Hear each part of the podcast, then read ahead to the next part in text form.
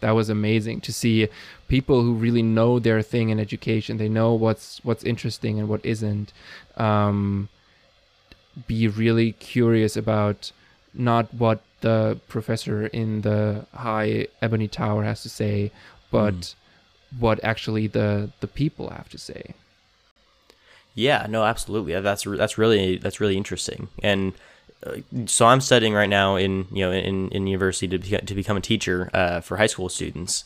And one of the things that I've always kind of thought was was off is that you know at least in, in the United States in the education system, we have a lot of our decisions made by you know like like you mentioned kind of higher up people who who aren't really connected to the school system much they're kind of just making the decisions from up in the clouds somewhere and and it kind of just trickles down and then it gets hit and you know we mm-hmm. we get hit by it i've always kind of wondered why there wasn't more of a uh, somewhat like more more of a democratic approach to that kind of stuff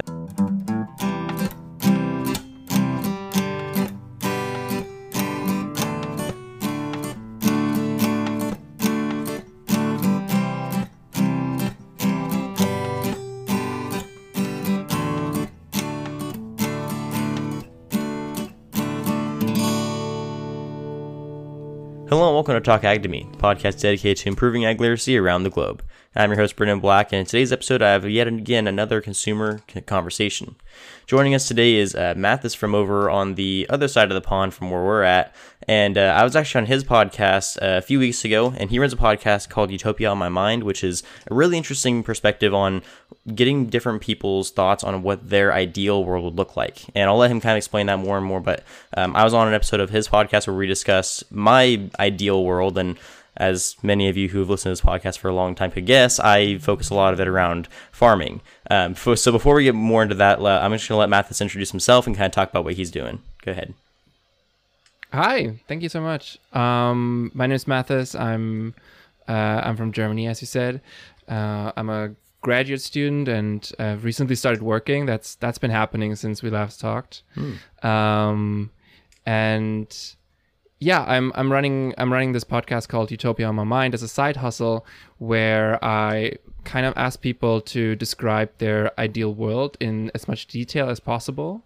And the idea behind that was that um, we live in this kind of weird world at the moment, not not specifically this year, but like generally, where um, where the the expectancy for parents at the moment is that their children will have it worse than them, and that is kind of a unique situation to be in, um, given the like the the the larger scale human history, and and I kind of like I'm I'm kind of asking the question of, of of why that is, and what would happen if we return to thinking about the future as potentially better than our present, and and that's basically that's the whole thought thought process behind the podcast. And i've been really fortunate to talk to some really cool and interesting people um, among them of course uh, being you.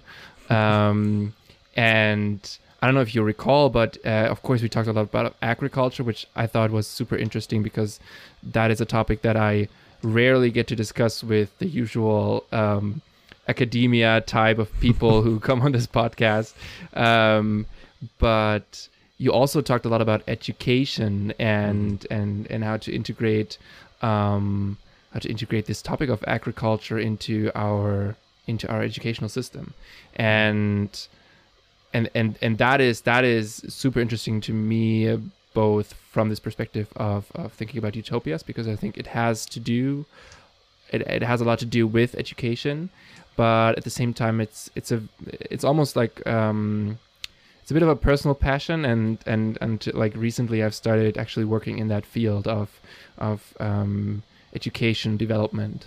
Mm-hmm. So yeah, that's that's that's me and the podcast in a nutshell. Awesome.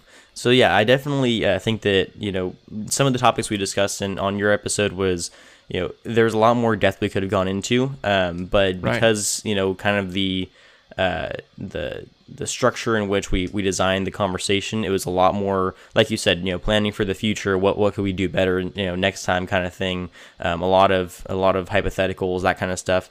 Um, for this episode, I want to focus a lot more on what we're doing now in terms of a lot of those things that we talked about. And so we could talk about the education system as it exists now, the way that agriculture is already being introduced in education, at least in, in the United States. Um, I want to talk a little bit about you know the, the current agricultural system and, and you know compare that to how I said it in your episode. So there's almost kind of like a part two to your episode. Um, Okay. If, yeah, because I, I know that last time we were talking about it, there was a lot of questions that you had that I didn't get to fully explain just because of you know, like like I said, how we structured the episode. So I wanted to Right. give you that chance to kind of ask those, and we can go into depth on those here. Okay, sounds great. Yeah. Awesome. Uh, so um, just and, and like I said, everyone you know go check out his podcast. It's really really interesting. Uh, when I first came across it, I was a little skeptical because I was like utopias. Psh, yeah, right. But then I I got kind of behind the idea of what he was going after, and it wasn't what I initially thought it was. And it was actually really really interesting. I listened to a few episodes. Some people have some really interesting ideas on how they would change things if they were in charge and it was it was just a really really fun conversation to have. So I would definitely recommend you guys go, go check it out. Um, go check out my episode. It's it's up and it's it's uh, it's it's a pretty good one, I'd say. I mean, maybe I'm a little biased, but um, so yeah. So jumping straight into it, uh, what is you know before we get started here, kind of the, the initial question I ask all my guests: What is your experience with agriculture? Right. Um I mean I I'm I'm I'm I'm one of the the the usual uh probably very privileged um lean st- lean chair kind of um you know um people growing up. And uh, and I'm actually the child of two uh two preachers which uh which kind of make made me like a full on academic right from the get go um so I, I really don't have much experience in agriculture. That being said, I do have a bit of experience in permaculture because that was in that's an area that I worked in previously, um, specifically uh, permaculture in India, and I've I've uh, done research a bit on on eco villages and their farming practices. So I have a bit of very rudimentary and non-technical knowledge about what's out there. Um, specifically in the mainstream agriculture that we have today, I have like almost zero um, experience or zero knowledge. Perfect. That's just what we're looking for. Um, Wonderful, so- yeah. Yeah, no. So the idea behind this podcast, um, I, like I said, I, I'm sure that um, the because you said you listened to the first episode, right? Of, of Mm-hmm. so from the first episode to now, some things have changed quite a bit. And my new formula is bringing on people who have little to no experience with agriculture and exposing them to how much of it is really a lot more complex than they initially thought. Um, right. bringing up a lot more of the uh, scientific aspects of agriculture, like you said, you're you know you've been in, in academia since you were young. Uh, I wanted to kind of introduce you to the idea of, of the agriculture in academia because that's that's definitely a topic that's uh, often overlooked in the conversation of agriculture. And so there's there's different aspects of the industry that a lot of people tend to not think about just because they think of the simplicity of oh they're just growing food. Well yes but there's also a lot of science there's technology involved there's uh, a certain you know there's even a certain philosophy involved with a lot of like the more animal rights stuff because of ethicality. Um, there's a lot of you know just uh, there's legislature involved there's so many different careers involved now that we're actually encouraging students to go study agriculture as a field not because we want more farmers but because we need more people on the outside supporting roles in terms of, of technological advancement in terms of scientific advancement in terms of regulation control in terms of you know we need people in these roles that and they don't realize that by studying agriculture they could be doing something else besides farming and so that's kind of a focus of the ag, ag education industry right now is trying to get more people into uh, supporting roles in agricultural fields instead of just the the production roles Amazing, yeah. I mean, um, this this kind of sounds like y- the. Um, I mean, this is generally this is this is a, a topic that I find very curious or very interesting. Is this divide between um, agriculture and its and its cultural heritage in in the Mhm. public eye um, versus what agriculture and the, the the future of agriculture actually needs today, um, which, as I suspected and as you confirmed, uh, seems to have a lot to do with intersections between um, the practice and the, the the research on agriculture. Yeah, absolutely.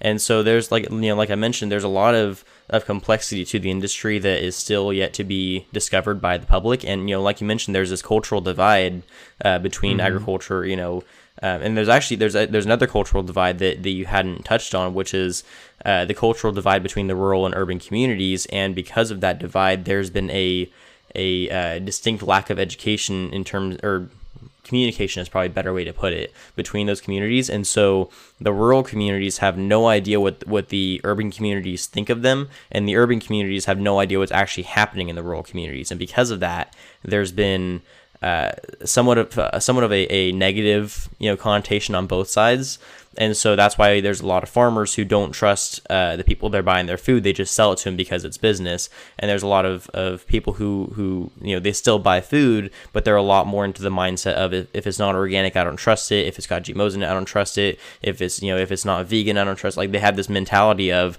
I can't trust farmers, but I still need to eat. And so the purpose of my podcast is to try to bridge that communicational gap to provide information to both sides about what the other is thinking that we could start having more productive conversations about how do we handle this industry so we don't starve and less of i don't trust that guy and he doesn't trust me so we're not going to even talk to each other.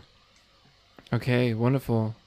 I mean may i go on a little tangent? I have i've, I've had this really interesting experience um, on a talk that was given in the context of i mean it wasn't given in the context of fridays for future but it was um, certainly at that time mm-hmm. and it was basically a podium discussion between um, between researchers climate researchers um, uh, some lawmakers and among others um, a key lobbyist for the regional farmers mm-hmm. and the the the conversation was super interesting, and it was about um, you know challenges or, or, or especially sustainability related challenges for our world at the moment mm. um, and but but as soon as this this discussion um, opened up to the public suddenly the audience really really honed in on that um, on that lobbyist person for for agriculture mm. um, who was basically just uh, doing his job of representing the farmers in this in this discussion, mm-hmm. and um, who suddenly had to really, um, I don't know, he he like people gave him a lot of for for just his position, and there was this whole like frustration, anger, but also like misunderstanding in the room of like people like accusing him of of of of being like you know um supporting really um, sustainable, sus- unsustainable practices, really mm. um, unethical practices. Um, when when in reality the room was of course crowded with you know the the usual middle class suspects of of just not giving a fuck about these things when they when they make the purchase decisions mm-hmm. or or having the money to actually do that and but like not realizing their privileged position in this so it was it was really interesting to see this to see in this part in in this in this in this situation like a crowd of very academically oriented people um kind of going full confrontation style rather than conversation style. Mm-hmm. Yeah, no, definitely, and that that tends to be, unfortunately, that tends to be the interaction in most cases. And uh, I just want to make it clear, I, I never blame the the consumers in this situation. You know, I, I never blame the people who don't know because mm-hmm. um, I, I, at one point I might have blamed them. You know, if it was 50 years ago, I might have blamed them. I mean, personally, I probably would have blamed them two years ago because I didn't know better. But now that I've talked to some of these people and now that I've, I've learned more about the consumer side of the equation and because I've spent a lot of time talking to people who are not agriculturally, uh, you know, they're not surrounded by agriculture in their entire lives, I've learned more about their perspective on things and I've I've begun to realize that it's not the consumer's fault. You know, in, in the ag mm-hmm. industry, we're taught that, you know, the consumers don't care about what we have to say. They don't want to hear our, our, you know, perspective on things. They just, you know, they think that we're evil capitalists that they just want to make money off of, off of the suffering of, of others and stuff like that. That's what we're that's what that's what we're kind of led to believe, and that's not at all the case. I've talked to you know tons of consumers that are incredibly interested to learn more about where their food comes from. They trust farmers. Maybe they don't know what they're doing, but they believe that they're doing it in the best with with the best interest for the consumer in mind, and that's mm-hmm. exactly what what's what's the case. Um, so I've I've learned to not blame the consumers as much in, in this conversation uh, because lately the the agriculture side has had a really really hard time and they've been really really bad at telling their side of the story accurately. Uh, you know agriculture didn't didn't join the social media sphere until maybe 10 years ago. I mean, that maybe that's even being generous. We've only been in, in the social media sphere for a very, very short amount of time. And these other mm-hmm. industries that are, are, you know, actively uh, bashing agriculture, you know, these, these anti-agricultural organizations, you see like the animal rights organizations and the non-GMO organizations and, you know, all these other organizations that are out there to, to destroy agriculture, they've been, they've been in this game for a lot longer. So obviously they're going to have a, a, you know, a, a monopoly on how to get a hold of these people's attention. And so agriculture is, is kind of fighting an uphill battle right now, trying to get their name out there enough that people can actually listen to them. And so that's why I don't blame the consumers because they just don't have the information readily available to them the same way they have the, the anti-agricultural information readily available to them.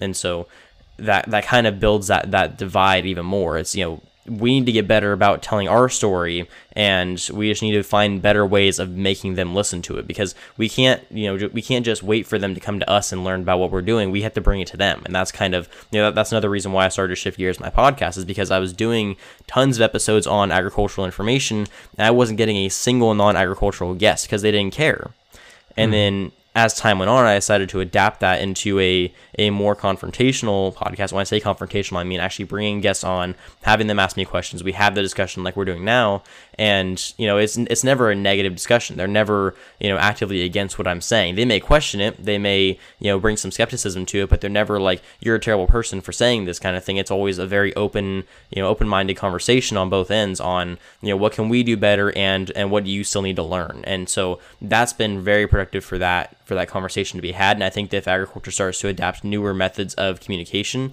that we might not be in this communicational hole that we that we've been in for so long.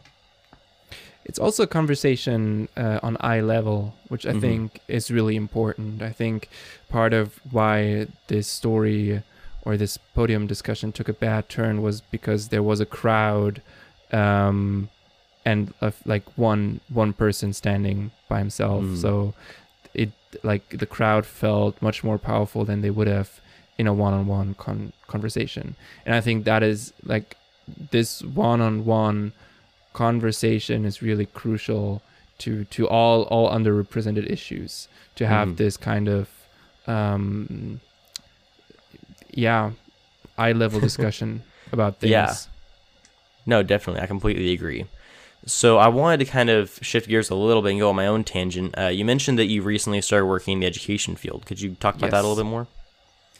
Sure. I've I've started working in um, in a charitable organization in Berlin, um, and they they are basically a science communication uh, organization, and they uh, one of one of the things that they do is that they uh, they host um, a big conference every year to celebrate uh, the biggest scientific achievements. And um, this year, for the first time, they uh, decided to include education as as one of their topics that they wanted to um, find um, and scout the, the, the biggest scientific breakthroughs in and curate them. Hmm. And yeah, and, and this has this has been really interesting to to um, to work work in this in this field because I was I was fortunate enough to be, you know, um, selected to, to, to, to organize that that particular part of the conference, mm. and um, and and there's there's been some really great innovation happening. Of course, in part because we are in an uh, we live in a year that is has been extraordinary for education, um, and and the innovation that has to happen in education, mm. but but overall generally there's there's there's been a lot of innovation in education and interestingly enough um, this is funny. I, I just yesterday we had our our jury session where we basically had like 15 really um, w- way too busy people in in a Zoom conference together to decide on like who who of our I think we had a hundred um, nominations coming in. Who of these hundred should be our um, our winners?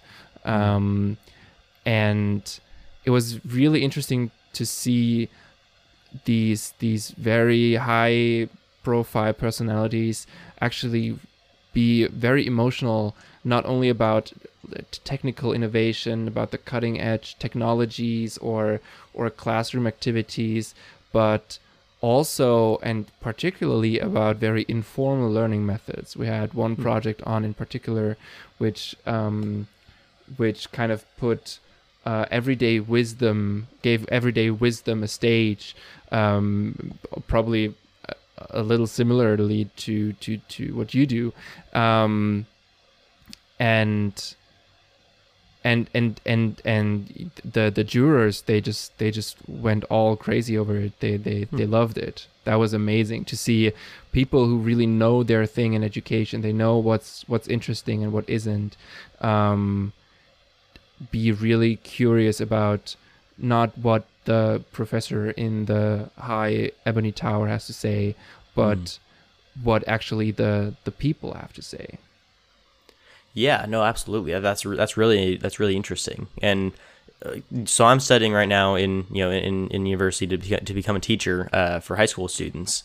And one of the things that I've always kind of thought was was off is that you know at least in, in the United States in the education system, we have a lot of our decisions made by you know like like you mentioned kind of higher up people who who aren't really connected to the school system much. They're kind of just making the decisions from up in the clouds somewhere, and and it kind of just trickles down, and then it gets hit. And, you know we we mm-hmm. get hit by it.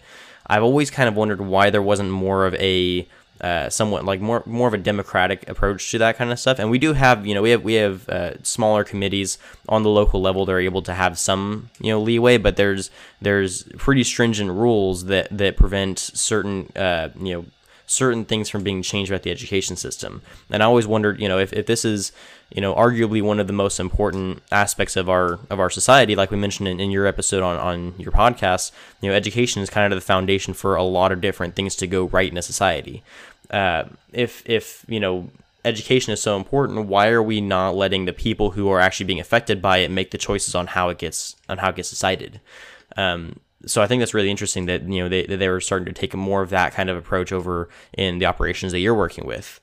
Uh, so with with those operations, what I don't know if you're able to talk about this, but what kind of new innovations, uh, you know, similar to, to the one you just mentioned, what kind of new innovations have you seen? Did you see more like hands-on kind of stuff being implemented? Did you see more, um, you know, new innovations in, in remote learning? Is there any kind of uh, new technology they're experimenting? Like, what have you seen that that kind of you know caught your attention?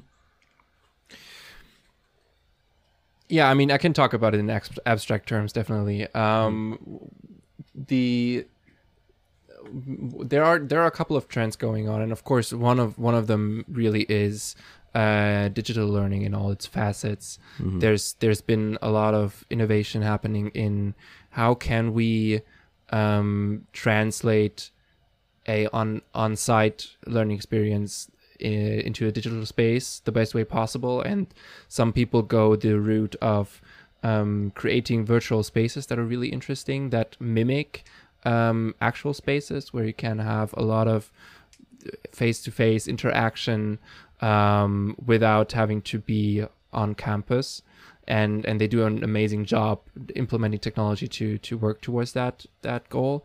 There are other other technologies who go even or other other innovations that go even a step further and try to make try to leverage the digital experience uh, to its best. And and and one one project that comes to mind um, they um, they decided to to implement a technology to remotely steer laboratory equipment and and that was an that was a project that I found highly interesting to see um, to see or to, to, to, to see yourself go into a web browser, type in some URL and and just be able to steer high quality lab equipment from your browser uh, to gain some insight on on whatever research you were doing.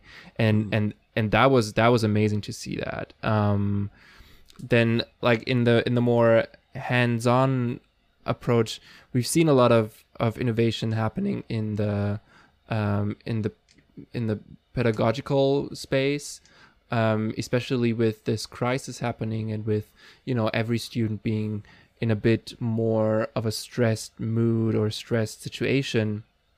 We we see a lot of educators actually reconsidering their approach to to their didactics and to to to teaching their students.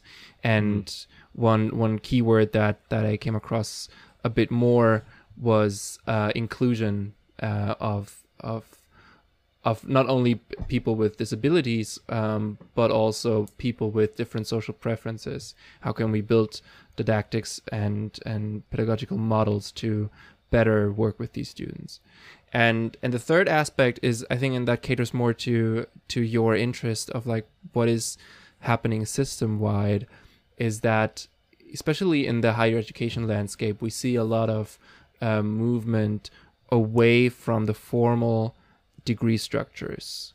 Um, one one major one major trend that is on the rise at the moment are uh, micro degrees. So um, kind of kind of educational models where where learners can pick and choose what they want to what they want to study um, rather than having to conform to this very rigid model of, of this is your degree you have to have these credits in these fields. And and rather than than than having really wishy-washy degrees they've decided to um, make these micro degrees where you can actually complete a degree in, in in a really short short time but have have an actual degree that you can show for. And and and that that it's in itself is i think a reaction to the the the global challenge or not the global challenges but like the global trends that we're seeing of like work and and and and professional life becoming more and more complex the challenges that we face becoming more and more complex. Personally i'm always i'm always a proponent of having more generalists in the world. Mm-hmm. um and and also like um, the reality of people being more mobile, being more remote, being more um, wanting to wanting to see more of the world and wanting to to uh, learn more about about the the fields that other people are are experts in, and and it's really cool to see that to see that happening, and I think it kind of also it like these kind of these kind of structures they happen at a on a level where innovation is much easier. Um, interestingly enough, the like this this this sector of education, um, innovation is happening at least at least in half, uh, like uh, at fifty percent outside of educational institutes. So happening in companies, in industry, in in in the in the um, investment sector um, happening by individual by individual thinkers. Um, and and because because it is is it is a more innovation friendly space really. Um, and I think we'll see some sort of trickle down effect if I can put my like still very amateurish perspective on this but like I think like it, like coming from Germany, this is this is a really interesting interesting question to discuss because I I do have some teachers in my family and and know some teachers and talk to some teachers and they are similarly to you pretty frustrated with the structural constraints of their job hmm. and mm.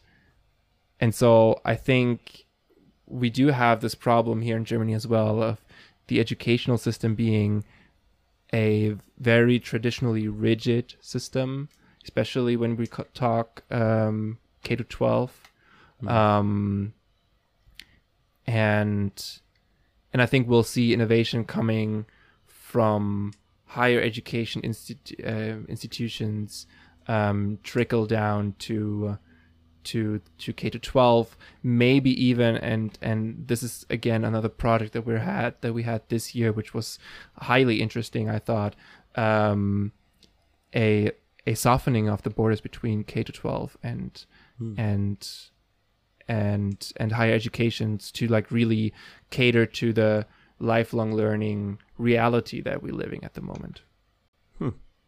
Wow, that's that's definitely a lot of you know a lot of potential innovation. That's that's really really interesting. No, I think that I think that a lot of that stuff is really really uh, what's what I'm looking for. It's really interesting to see how it's developing. Um, I think there's a lot of potential for uh, possible restructuring of the education system that could be really beneficial to, towards students. Um, and like we mentioned on, you know, like you mentioned before, and like we mentioned on your podcast, um, I'm always a proponent of the idea of having a more free learning system. Um, and when I say free, I, I don't mean financially. I mean obviously in the terms of uh, having creative freedom of your own degree and having, you know, uh, an ability to kind of uh, structure how you want to learn. You know, having uh, the ability to to work with your teachers and find ways of learning that aren't completely just related to sitting in a classroom and watching a presentation. Because as we know by now, that you know there's tons of people who learn in very different ways. You know, there's auditory learners, visual learners, and kinesthetic learners. Obviously, I'm more of a kinesthetic learner, but I'm also what I consider a vocal learner, and that's kind of a, a newer development in terms of like, in order for me to understand something, I have to be able to talk to somebody else about it. I have to be able to teach them mm-hmm. about it. I have to be able to explain it and school isn't built for that kind of stuff. Like they they discourage talking to your peers during class time. So if I want to learn something, I have to wait until after class to talk about it, and by then I've already forgotten it. And so there's there's just I think there's a lot of room for adaptation to be made, and you know maybe you know since i'm still trying to learn how to become a teacher maybe i'm still kind of naive to how a lot of this stuff is supposed to work but i think that there's a lot of, of room for improvement in terms of you know how we teach kids what kind of, of level of restriction we give them in their in their schooling. Um, you know like you like you mentioned with the micro degree thing which i think is really really interesting. I want to see how that ends up being a you know being uh, incorporated into the the the job market. Um, i think that as a society and again this is all you know speaking from the united states perspective i don't know how things are in in other countries or, or in germany or anything like that but in the united states i think that we uh, we heavily encourage kids to go to college, and half the time they go and they don't know what they're going for, and so they're wasting money. You know, it, mm-hmm. that's why I always encourage going to to smaller universities, going to, to going to community colleges, you know, going to cheaper uh, schools to try to figure out what you want to do before you go and spend you know thousands and thousands of dollars and go to some fancy school just to sit there for five years because you don't know what you want to do with your life, and then you get some useless degree and then you don't get a job. Um, so I think that there's a lot of room for for improvement in, in those areas. And I think that having that micro degree uh, system in place could be really beneficial for a lot of people that just want to, you know, maybe they know what they want to do, but they don't want to sit through all that schooling. And so they can just get in and get out and go into the job market. Because, like you said, a lot of people learn on the job. A lot of jobs require some kind of specialized training when they get there. And maybe that training is stuff that they could have learned in school, but if they already learned it in school and they're going to train them anyway, what was the point learning it in school in the first place? You know, it's it's almost better to learn through the experience rather than to learn through sitting in a classroom for for hours and hours and hours and then stressing yourself out over all these tests just to go through the exact same thing all over again when you actually get the job. And so I think that there's a lot of, you know, all of the innovations that you talk about are really really um, intriguing, and I, am hoping to see more of, of, that kind of stuff being implemented because I want to see how it works before we before we start using it on, on a massive scale, obviously. But I have a lot of of uh, optimism for for that kind of stuff being really effective in in producing new leaders of the next generation you know in producing people that are a lot more productive in their in their jobs that are a lot more enthusiastic about their schooling that have a lot more freedom because that's the thing is i've noticed a lot of people don't when they say they don't like school, it's not that they don't like school. They just don't like how mm-hmm. school is being run. They really enjoy mm-hmm. learning. A lot of people really, really enjoy learning. It's just that mm-hmm. they they only enjoy learning if they get to learn how they want to learn, and that's not happening. And so that's why you're seeing a lot of kids that are struggling to you know to keep their grades above you know a certain you know a certain level just because they have no interest in what they're doing. It's not because they're stupid. It's because they don't want to they don't want to work. They don't care because that's not what they want to be learning about in the context that they want to be learning it. I mean, my brother and my brother-in-law are perfect examples of that. They're both incredibly smart businessmen. They love learning about new things, but they have a very specific way of learning that is not centered around sitting in a classroom for seven hours a day. And because mm-hmm. of that, they they had a really hard time getting through school. They're both incredibly smart. I mean, they're smarter than me in a lot of ways, but school is just not their thing, and school is not built in a way that supports their learning style. And because of that, mm-hmm. they they struggled. You know, any any academic would consider them, you know, stupid for lack of a better word but anyone who who understands business knows that they are way smarter than half the actual business students in any university because they just learn a different way and so um, yeah i kind of got on a, off on a tangent there but yeah I, think that's i think it's really cool stuff all the innovations that you that you brought up um, I, would be curious. Uh, so, in, in the agricultural education field in the United States, we have a lot of hands hands on learning style uh, teaching methods, and that's something mm-hmm. that's not seen in a lot of other departments besides like the science department and obviously physical education. But the science department mm-hmm. is, is a lot more hands on than most other uh, subjects in, in school, and agriculture is most closely related to a science, so I guess that makes sense. But a lot of our a lot of our education styles are based around having the kids work with animals, having the kids grow their own crops, have the kids, you know, operate tractors and, and learn how to how to run um, a farm, you know, from from the from the physical point of view. But now we're starting to get more into the education field of teaching kids how to operate uh, more advanced technology. You know, kids can now learn how to artificially inseminate cows. They can learn how to operate uh, robotics that will be used on on a dairy. Some kids are learning how to build those robotics. You know, we have computer scientists and we have engineers that are going into uh, designing all these massive scale robotics and and you know large scale equipment and artificial intelligence and all this kind of stuff that's just going to be used for a farm. And so when you tell people that, they're kind of surprised because they don't even realize how much technology actually goes into farming. But when you think about it from the educational point of view, like we are talking about the you know the significance of being able to give these kids opportunities that they wouldn't have before, I think that that's a really really cool opportunity to be able to to, to use. You know, being able to work in fields that you would not have expected your skill set to go into, but are also they're teaching you things that you would not learn in, in an average classroom because like i said they're hands-on and they're all experiential learning. None of it is you know i'm going to teach you about this and then you're going to do it. There's there's some of that but most of it is i'm going to throw you out there and you're going to figure it out and then you're going to learn from it. And kids tend to learn better that way in my opinion. And so i don't know if you know if, if you if you share that idea or if you guys have a similar system in terms of how you run your science programs and because i i can't think of any agricultural education programs in, in, in Germany. Maybe there are some that I'm not aware of. I don't I don't know if you have any experience with agricultural education in Germany, but that's just kind of how we're running things over on our end. Yeah, I I um to to take this um um like upfront, I don't uh I actually don't have the experience of of how agricultural education is run here. Mm. What I what what I always thought back to right now when you said that um, was my experience in India with with this uh, with this small enter like was was a social enterprise, hmm. um, and we ran these.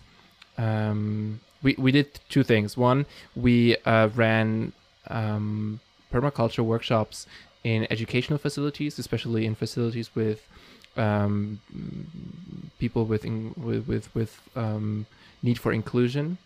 Hmm. Um, one one particular school that we catered to um, had people with uh, hearing disabilities, and and the other thing that we did is we um, we we coached and we kind of um, did the science class in a uh, uh, in an orphanage in a in a girls' orphanage in near near Mumbai, and and both of these these experiences taught me that this hands-on experience of, of, of learning about about what you do and and or, or, like how you how you grow food, how you sustain yourself, um, no matter you know whether it's permaculture or some other agricultural a- practice. Um, it, it has this this huge social component to it, mm-hmm. and um, and and that was half the premise of of the programs or the these these services to begin with is that we went to this girls' or orphanage not because they needed a science teacher, but because we had girls there who um, who have prospectively no agency at all in their communities. Um, some of them are, or many of them are actually not not um, physical or actual orphanages the way we would define them, but social orphanages, meaning that they're just given up by their parents, mm. and um,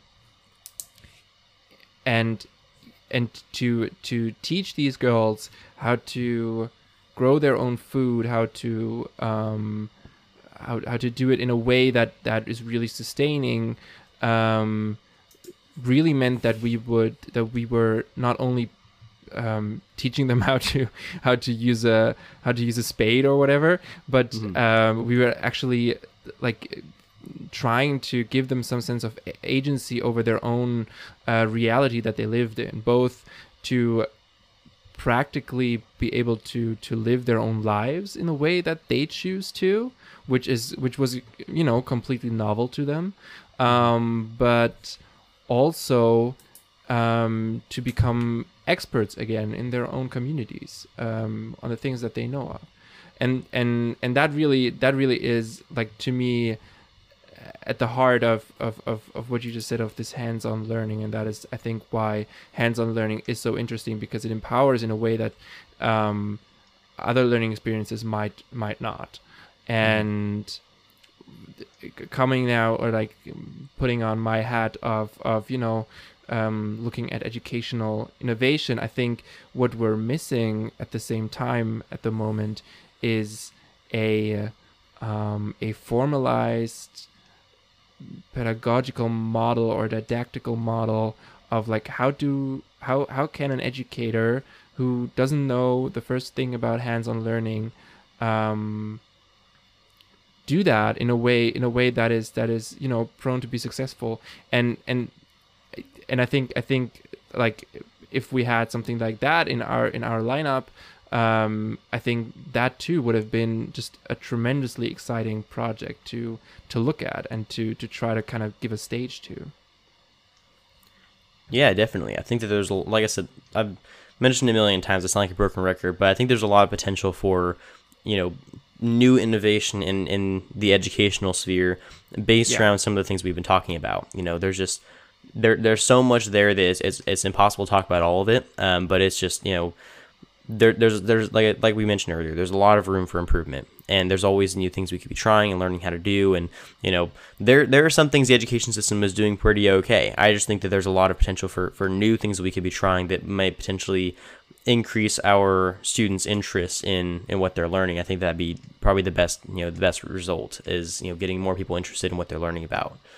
Um, definitely. And and uh, one of the one of the for me the the key like i i personally uh, the the idea of of of we have to rethink what is important to learn and what isn't mhm. in our school system. That is something that i found super interesting because we have this is this is so crazy to think about right? We have this this this system set up in most countries in the world where we take our our youngest people and give them a learning community for for their their whole adolescence basically they get Mm. this learning community and they they stay in this learning community for a really really long time uh, have professional people put in front of them and and guide them throughout learning procedures and yet we have like this this group or we have this this should be the best boot camp ever but we we get like this group of alumni who just hate their school time and their their educational educational experiences. And and somewhere along the line we must have gone wrong. And one of the, the the best TED talks I've seen, and I've seen a lot of TED talks in my time, but one of the most wonderful TED talks I've seen is by a guy called Sugata Mitra. He's this uh, Indian educator and just a really adorable old man. and he uh, designed the so-called hole in the wall experiment. Um, and he called it the hole in the wall experiment because he basically um, put and, and it had a lot to do with digital with with with digital education. He basically put a computer in front of uh, a group of students who've never used a computer before uh, gave them a question and then went out of the room and looked looked into the room with a hole in the wall. That's why it's called that.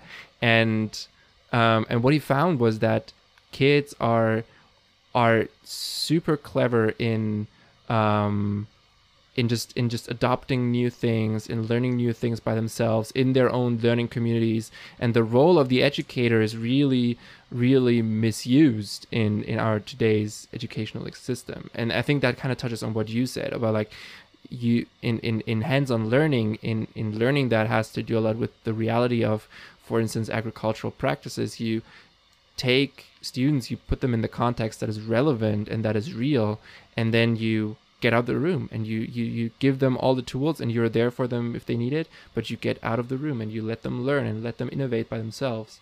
And what Sugata Mitra did is that he asked the question of like can there be a thing in two places at the same time? And and and then like the students uh, and then like he went out of the room and the students were like no way. And he's like well research it. Go ahead. And then like five minutes later they come back to him with no prior knowledge of the topic and like nine year olds asking Sugata have you heard of quantum equilibrium before? And and and I can I kind of I think it kind of speaks to the success of of of this this idea. And and to me like this is I could talk about this for hours but like education is is so misunderstood and putting for instance agriculture as an as a topic higher up on the agenda is really the first step in in in kind of acknowledging that yeah, no, absolutely. I couldn't agree more. And I think that, you know, you, you, you hit the nail right on the head. I think that as a society, we kind of begun to overvalue teachers a bit. And not that teachers shouldn't be valued. I mean, I'm studying to be a teacher. I think that teachers are incredibly important. Mm-hmm. Um, you know, if it wasn't for half of my teachers in high school, I wouldn't be where I am. I had a lot of incredibly powerful influences in my life. But all of those teachers that I valued, were very hands off. They they taught me how to do things on my own and they let me do them on my own. I, I didn't really it was the teachers that, that had very strict rules and, and that they had to oversee everything I was doing that I didn't enjoy working with. And mm-hmm. so I think that there's a lot of potential for that, you know, that hands off mentality. Because I've said forever, you know, I'll ask people, what's the role of a teacher? And they always say, well, it's to teach. And I always say, no, the role of a teacher is to guide a student to learning on their own. That's the entire point of having a teacher, is that they're not supposed to be feeding you all the information. They're supposed to be helping you get the information. And if they're the outlet that that, that information has to come from, then sure, that's fine. But if you have to rely on somebody else for your information all the time, then how are you ever supposed to sustain yourself? You know, like I, I recently moved uh, from my home. You know, I'm, I'm living with my roommates now for about two months now. When I first moved here, I had to learn how to cook on my own because I'd never cooked before. And yeah. that was a, a very different experience, but I had to learn it quick and I had no one to teach me. So I just figured it out, or else I was going to burn down the whole apartment. So, you know, you you'd be surprised how fast people can learn when when they have to, you know. And so, if, if you're forcing them to learn, and if they know that they can always have their teacher there to to ask for help if they need help, they're not incentivized to learn. It's when you mm-hmm. leave them alone and say, "Hey, figure it out," and if you don't, then you're kind of screwed. That's when they start to figure things out and, and you know learn on their own. And like you mentioned with the with the uh, communities thing, with the educational communities thing, I was talking to uh, my old boss um, from from the community college I transferred from. I used to work with him a lot, and he was a uh, kind of like a counselor is kind of the best way to put it. He was a mm-hmm. kind of a mediator between the the student and the counselor, but he you know he provided um, kind of like counseling services, and he he actually would like sit down with students every week, and he would talk to them about how their classes are going and how they're feeling about school and all that kind of stuff. I was actually in his program for a little while. He's an awesome dude and I worked for him for a while. And we went to lunch uh, last week, and we were talking about some of this kind of stuff. And he brought up a really, really good point, which is, you know, like I mentioned earlier, I'm a vocal learner. I have to discuss things in order to understand them better, and he's the same way. And he thinks it would be it, it would be in everyone's best interest if maybe I, I don't know about you know K through 12 if you have the same group the entire time, but he was thinking for like college classes, for example, you know for, for university based classes that you're assigned a group of maybe it's four people, maybe it's 10 people, I don't I don't know, depends on how big the class is. You're assigned a group of let's just say four people first day of class. You're with that group the entire time you're in that class and every assignment you have to discuss it and mm-hmm. because he's seen that people who work with their with their peers as opposed to working with their teachers tend to do better in class it's because you have an easier time talking to people that you're on the same level with and it's like we mentioned earlier talking eye to eye there's a certain you know there's a certain level of, of, of respect you have towards your teacher that makes it difficult to talk to them about certain uh, problems that you're having. But if you're talking to your peers, not only are you doing better in class, but t- the students that, that work with their peers often have better mental health. They often have uh, more positive outlooks on their education and on their life in general. Like there's just so many advantages to working with your peers, but but students aren't encouraged to do that you know they're encouraged to not talk in class they're encouraged to not work with their peers they're encouraged to you know work independently on things and yes there's certain there's certain levels of that that that need to be enforced you know students can't be working together on tests all the time but if you want a student to learn you need to give them the opportunity to talk to people about what they're learning about because a lot of people learn that way. You know, a lot of people have mm-hmm. they benefit from being able to work with people that understand them. And so that's when, when you said that, that kind of perked my ears because I thought that that was, you know, it, it's, it's funny how, how, how relevant that is because that's something I was just talking about. But I, I think that, yeah, I think that there's a lot of, you know a lot to be said about the idea of of you know encouraging cooperation in, in, education systems and encouraging the idea of letting kids kind of figure things out without the without relying on the teacher all the time because like I said earlier the teacher's role is to guide the student to education. It's not to provide every answer to every question possible. Exactly. And and, and I think like the the role of the teacher to be a a guidance and uh, or a guider uh, for for students kind of also fits better the reality of of of the resources we have. I mean, one thing is that you know talking to a teacher um, is often much harder than talking to your peers, um, but there are also just so many structural constraints to having your teacher be the one who teaches you things because we have so few teachers compared to mm. the number of students we have. And and if we want to keep our education system free um, this won't change very quickly i think. Um, although it, it should probably. But um, nonetheless like having your your peers as your teachers or the material and and and yourself as your teachers um, and your your teacher as your counselor, your maybe um, I don't know, your nudger maybe sometimes. Mm. Um, I think is is is is not is, is almost more realistic given mm. given the, the the number of students we have. Yeah. Yeah, no, absolutely. I mean, just looking at the at the job market kind of thing, when you go into a new position for a job, it's it's it's discouraged that you ask your boss for every little thing you're trying to figure out how to do. You know, mm-hmm.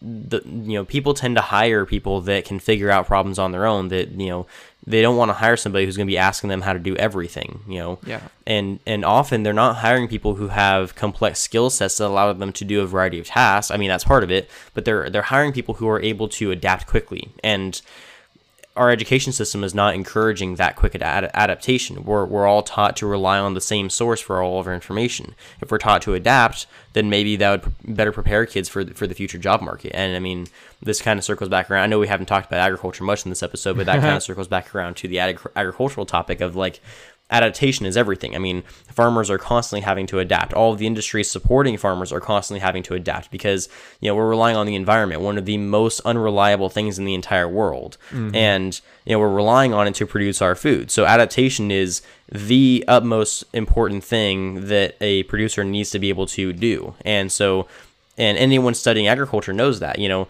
even even myself studying agricultural education, I know that because agriculture teachers, as opposed to to regular curriculum teachers, they have to be quick to adapt because they're taking care of animals, they're managing teams, they're helping kids with their speeches, they're you know they're running officer positions. Like there's all kinds of of other responsibilities for ag teachers that they're constantly having to jump into different arenas and put on different hats because they are so uh, spread thin in terms of what different responsibilities they have that you know it, it, doesn't matter what field you are you're in in agriculture. If you're a robotics designer if you're an actual farmer if you're a legislator you know agriculture is is is a science. And as we know science changes constantly. And because of that everyone working in that field even if they're not working in the scientific part of it needs to be ready for that change to be happening. Because it's going to be happening as you know as as the wind blows. Yeah. Right. That that makes complete sense. I mean, to to to to push this back to agriculture, which which I'm I'm kind of curious about. Um, what what kind of things um, educationally are happening in the educa- in the in the agriculture or with the topic of agriculture that you feel are really exciting at the moment? May them may, may be in, in hands-on learning or or or otherwise or structurally. I personally I actually don't have much no knowledge um, as to what kind of what kind of um, educational structures there are out there for for for agriculture as a topic. Yeah, for sure. And you know, I, I know that we started this episode talking about, know, we're going to go into agriculture. I'm going to answer all these questions, but um, we got we kind of got sidetracked. But I think the education topic is one that I've wanted to talk about for a while, so I think it was really important that we got there. Um, in terms of agricultural education, it's it's difficult because everything going on right now, you know, agriculture classes are are in person or they're uh, remote, and so. Mm-hmm. that's kind that's kind of a difficult thing to to pull off. And, and a lot of agriculture teachers are still trying to figure out how to make that work because you know like i've been saying agriculture is a very hands-on topic. You have to learn it through experience. You can't just learn it by sitting on on a computer all day. Um, i mean you can learn abstract pieces of agriculture but like you're not going to learn how to work with animals over the computer you're not right, going to learn how to grow gonna, crops you're not going to artificially inseminate your cat or something right exactly like there's there's no level of of you know understanding the the physical realm of agriculture that can be had on a computer. Everything that is that is done on on the on the production level of agriculture has to be experienced physically.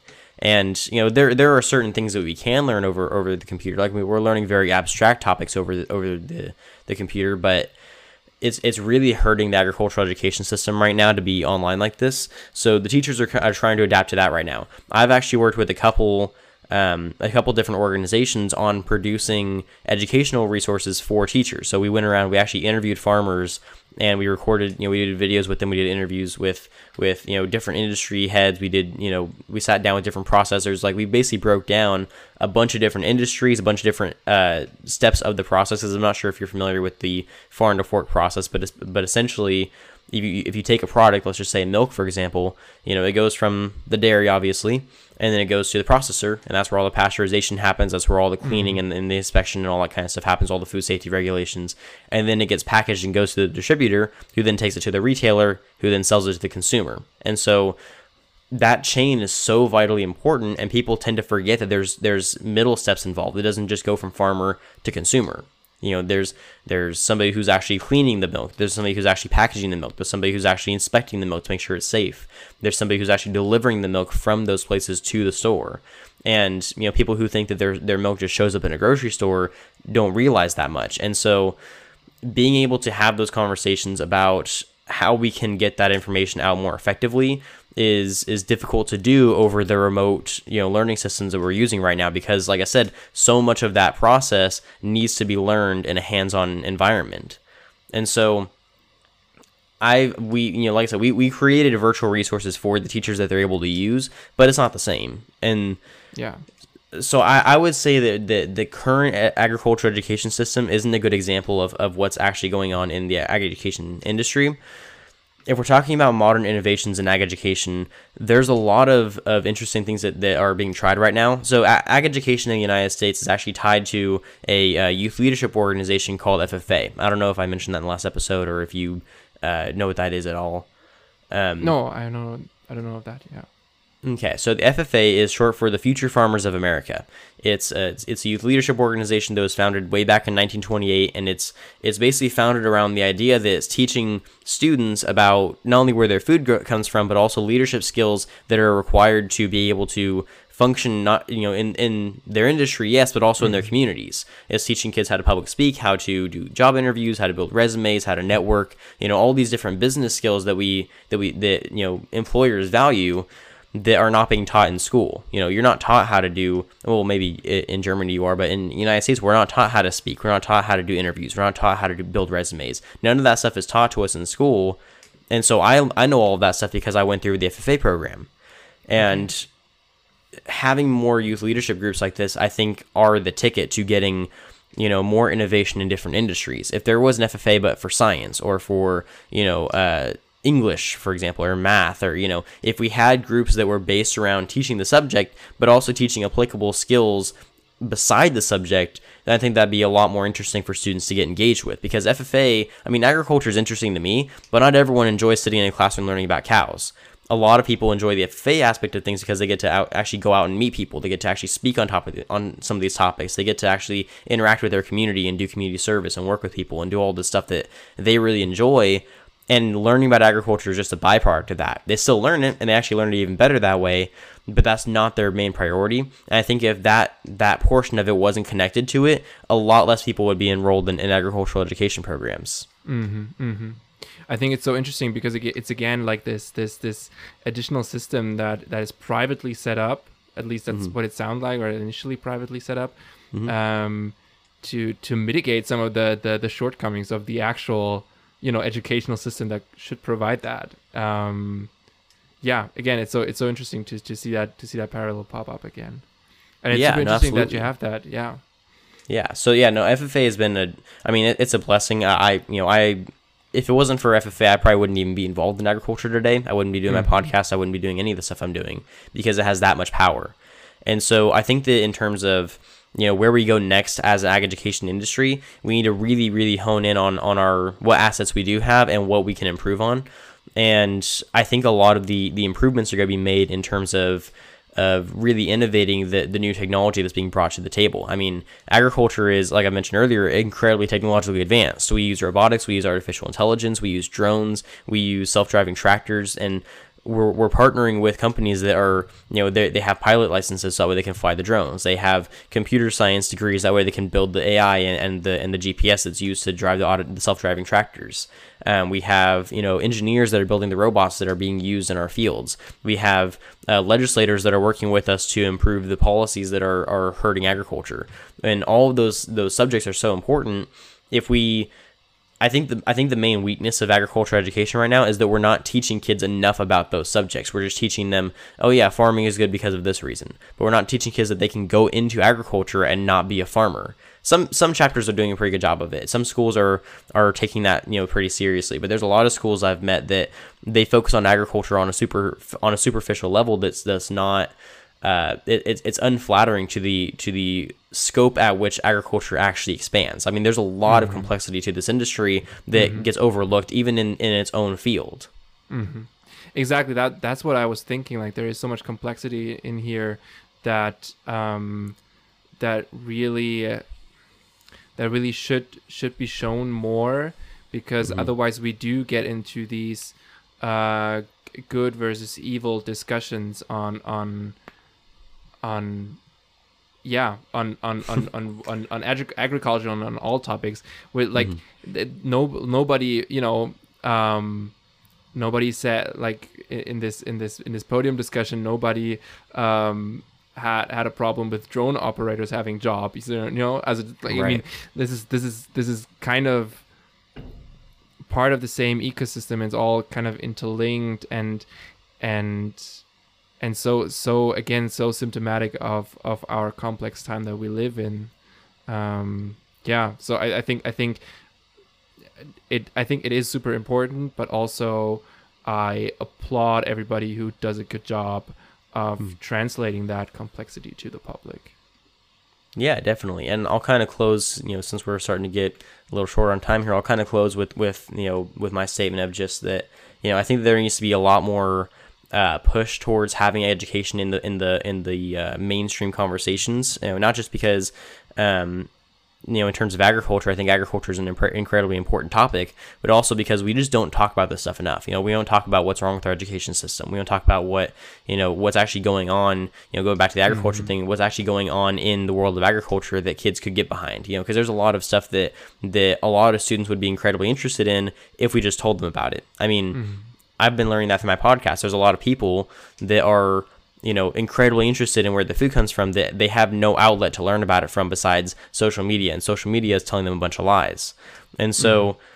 I think that if we, you know, as a society begin to start prioritizing the idea, and this is something I talked about on your podcast, if we begin if we begin to start prioritizing the two main things that I believe run a society, food and education, then I think we'll be in a lot better place than we are right now. And maybe, you know, I, I'm not going to say I have all the answers, but I think we can be having the discussion in a way that we can figure out what the right answers are.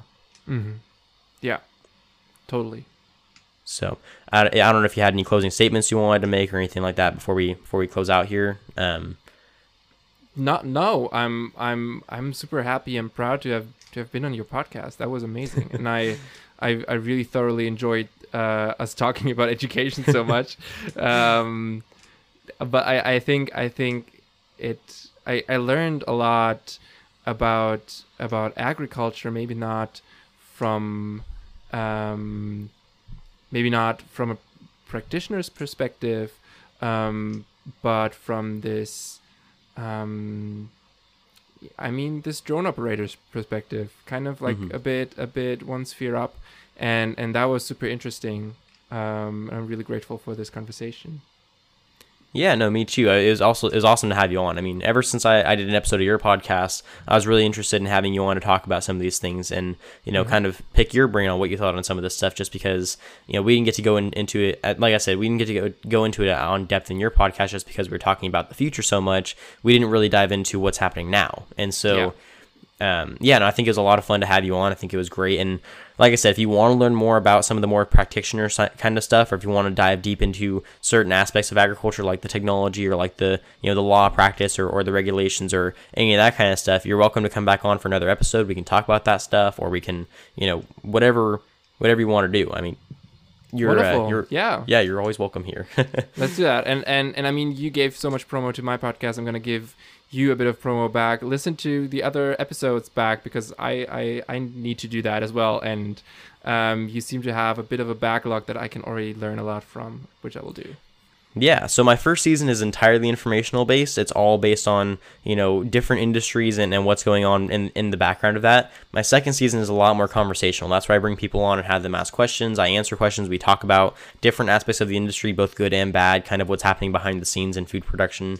Um, so yeah, the, the last 15 episodes or so those are the kind of the newer season you know like more interesting conversational stuff. And then the first 40 i think it's 48 is that's all the informational you know very very professional based interview kind of stuff. So hope you find something in there that's, that's interesting. It was wonderful. Thank you. yeah thank you. So um, before we close out i'm trying to give you another chance to kind of plug your own podcast and all your projects and all that kind of stuff. So go ahead I mean, uh, yeah, I can I can plug my own podcast. It's kind of um, it's kind of a side hustle in a sense that it also gets side attention only. Um, but it's called Utopia on My Mind, and you can find it wherever you get your podcasts. Um, and I mean, one thing that I do want to promote, maybe more than that, is um, g- go out there and and and and vote. I guess, um, but also, but also, kind of uh, have a look at your educational system and and see what you can do to change it. Yeah, definitely. I think that's awesome that, you know, that we're able to have this conversation about this kind of stuff and kind of get a deeper dive into it. So, um, yeah, so everyone go check out, you know, uh, Maths' podcast. It's really interesting. Like I said, I was on an episode of it, so go make sure you go check that out. I'll be sharing all that stuff around whenever this episode drops. Um, so yeah, all the links will be in the description for his kind of stuff and, you know, anything he wants to share. Um, but yeah, so thanks again for coming on for the episode. I really appreciate it. And, uh, Thank you very much. yeah and thanks you know thanks to all my all my listeners for tuning in and you know listening to us our our, our rants about the education system and how we would want to fix it um, but yeah i appreciate everyone who tuned in and don't forget if you ate today thank a farmer